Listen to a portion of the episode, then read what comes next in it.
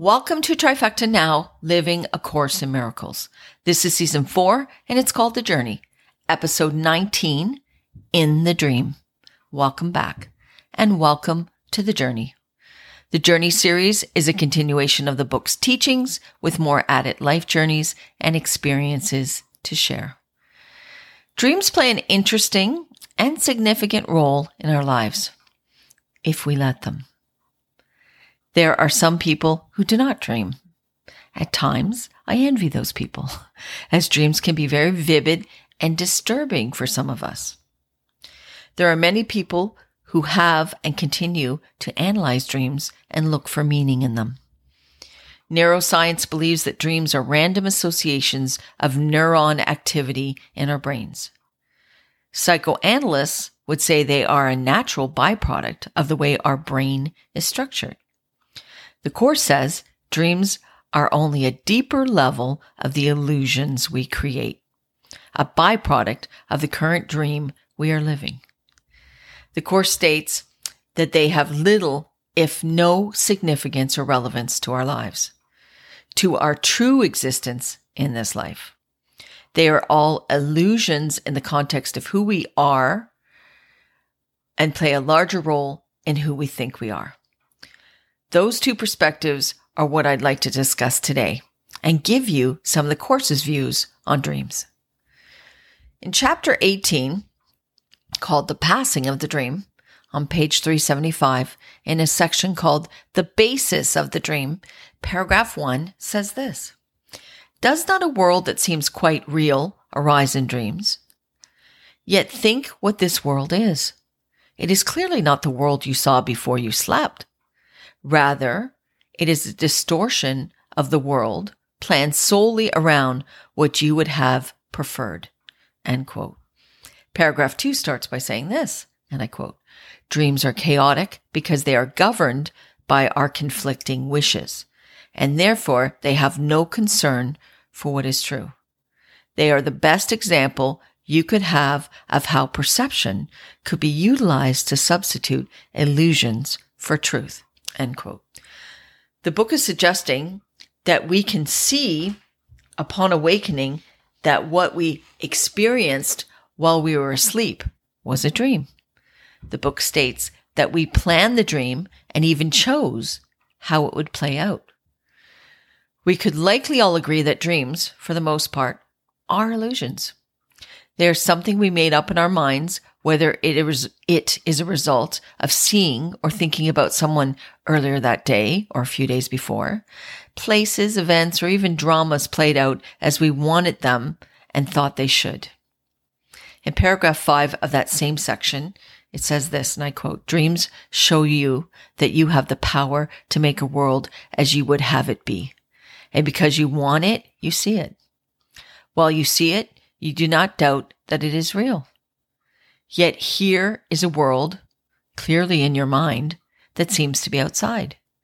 You do not respond as if you made it, nor do you realize that the emotions the dreams produces must come from you. End quote. The book is trying to tell us that we can so easily dismiss a dream as being something separate from us, something that just happened to us in our minds while we slept. Yet we were always in total control, creating the dream we're having.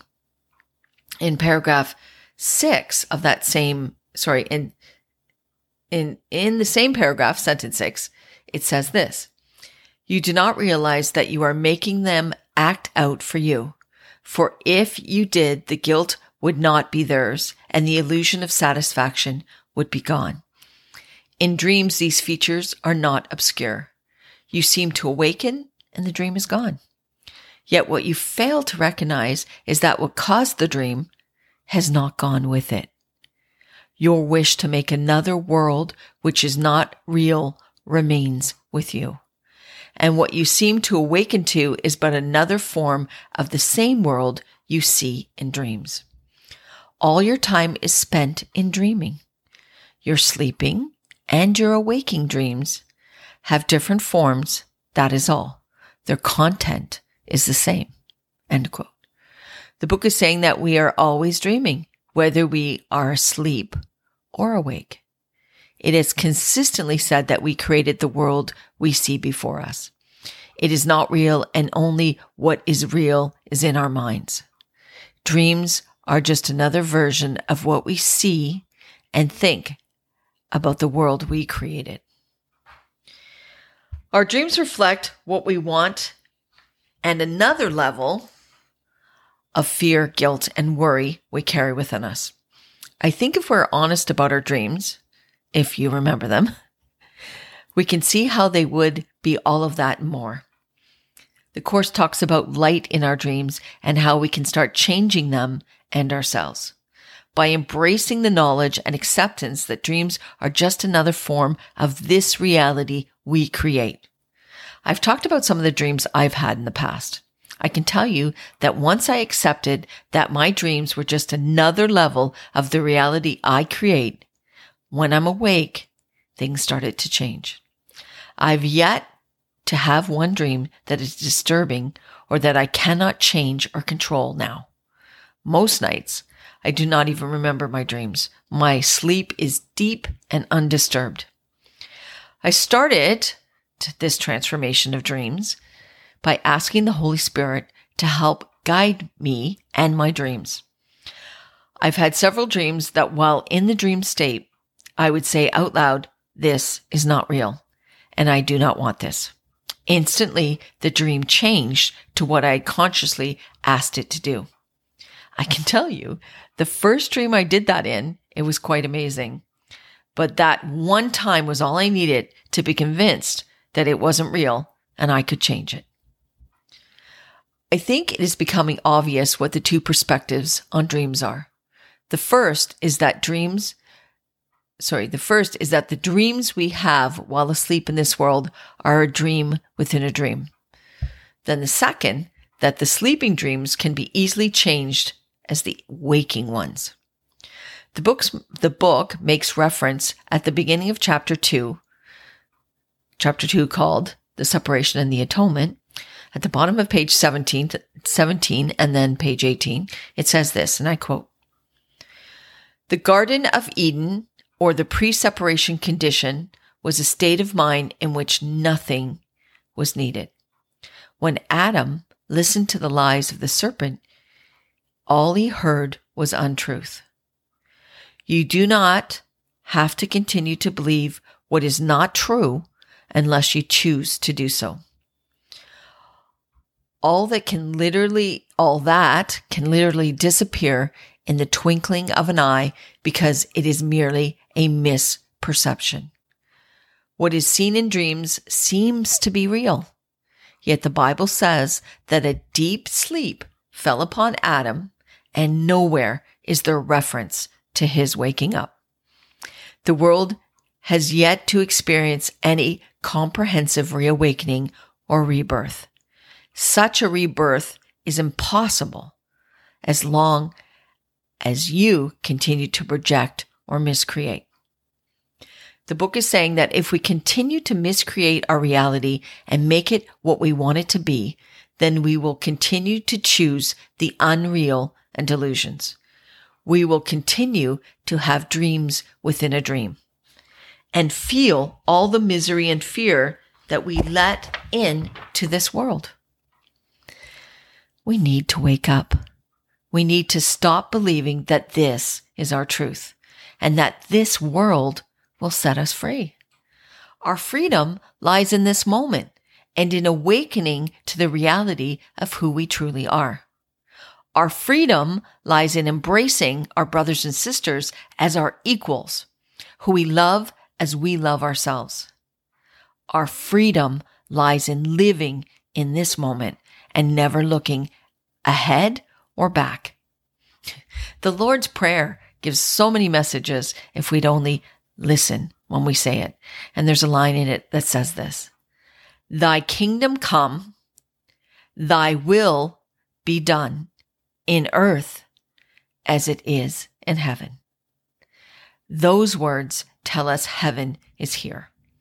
The way to find it and embrace it here in this world is to stop, look, and listen to this moment and no other. thank you for listening. In two weeks' time, on Sunday, May 30th, I'm going to do an episode called Awakening. It feels like the perfect sequel to this episode. If the Course is trying to teach us that dreams are only manifestations of who and what we think we are in this reality, then in order to change, we need to awaken from the dream. The Course never suggests that awakening is a process or a hard task.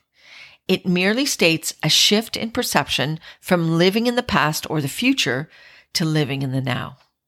When reality becomes only about this moment and no other, then it opens us all up to the peace, happiness, and love that only this moment of reality could ever give us. In closing, I would like to say hello to my friends from Paradise, Nevada, El Paso, Texas, Los Angeles, California, and Phenix City, Alabama, all from the United States of America. God bless you. Also, friends from Oslo, Norway, and Georgetown and Barrie, Ontario, my Canadian friends. Hello. Thank you all for listening. Please continue to review and rate the podcast. I can be contacted by email but at trifecta now 3 at gmail.com if you'd like to ask a question, share a comment, or even just say hello. You can find my email address in the details of each podcast. Thanks for sharing the love. Remember, this is our journey. Let us together find our way. Live in this moment. It's the only one that truly matters. Always love, Denise.